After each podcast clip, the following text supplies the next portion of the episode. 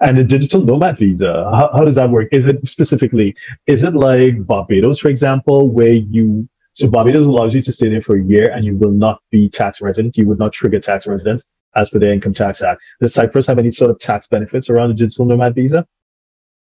Uh, I can say that this is also um, granted. It's temporary permit, as okay. you said, of one year validity. Mm-hmm. Uh, but uh, tax yeah. residency is uh, yes is in Cyprus.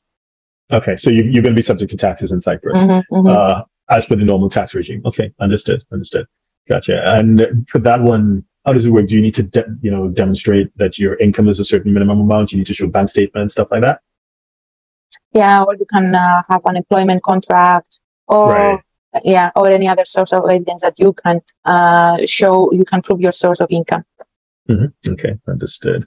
So if you're a six, seven, or eight figure investor, entrepreneur, or business owner who needs a tailor made solution from a qualified team of professionals, we can help you achieve the international lifestyle, the freedom, and even the tax savings you're looking for.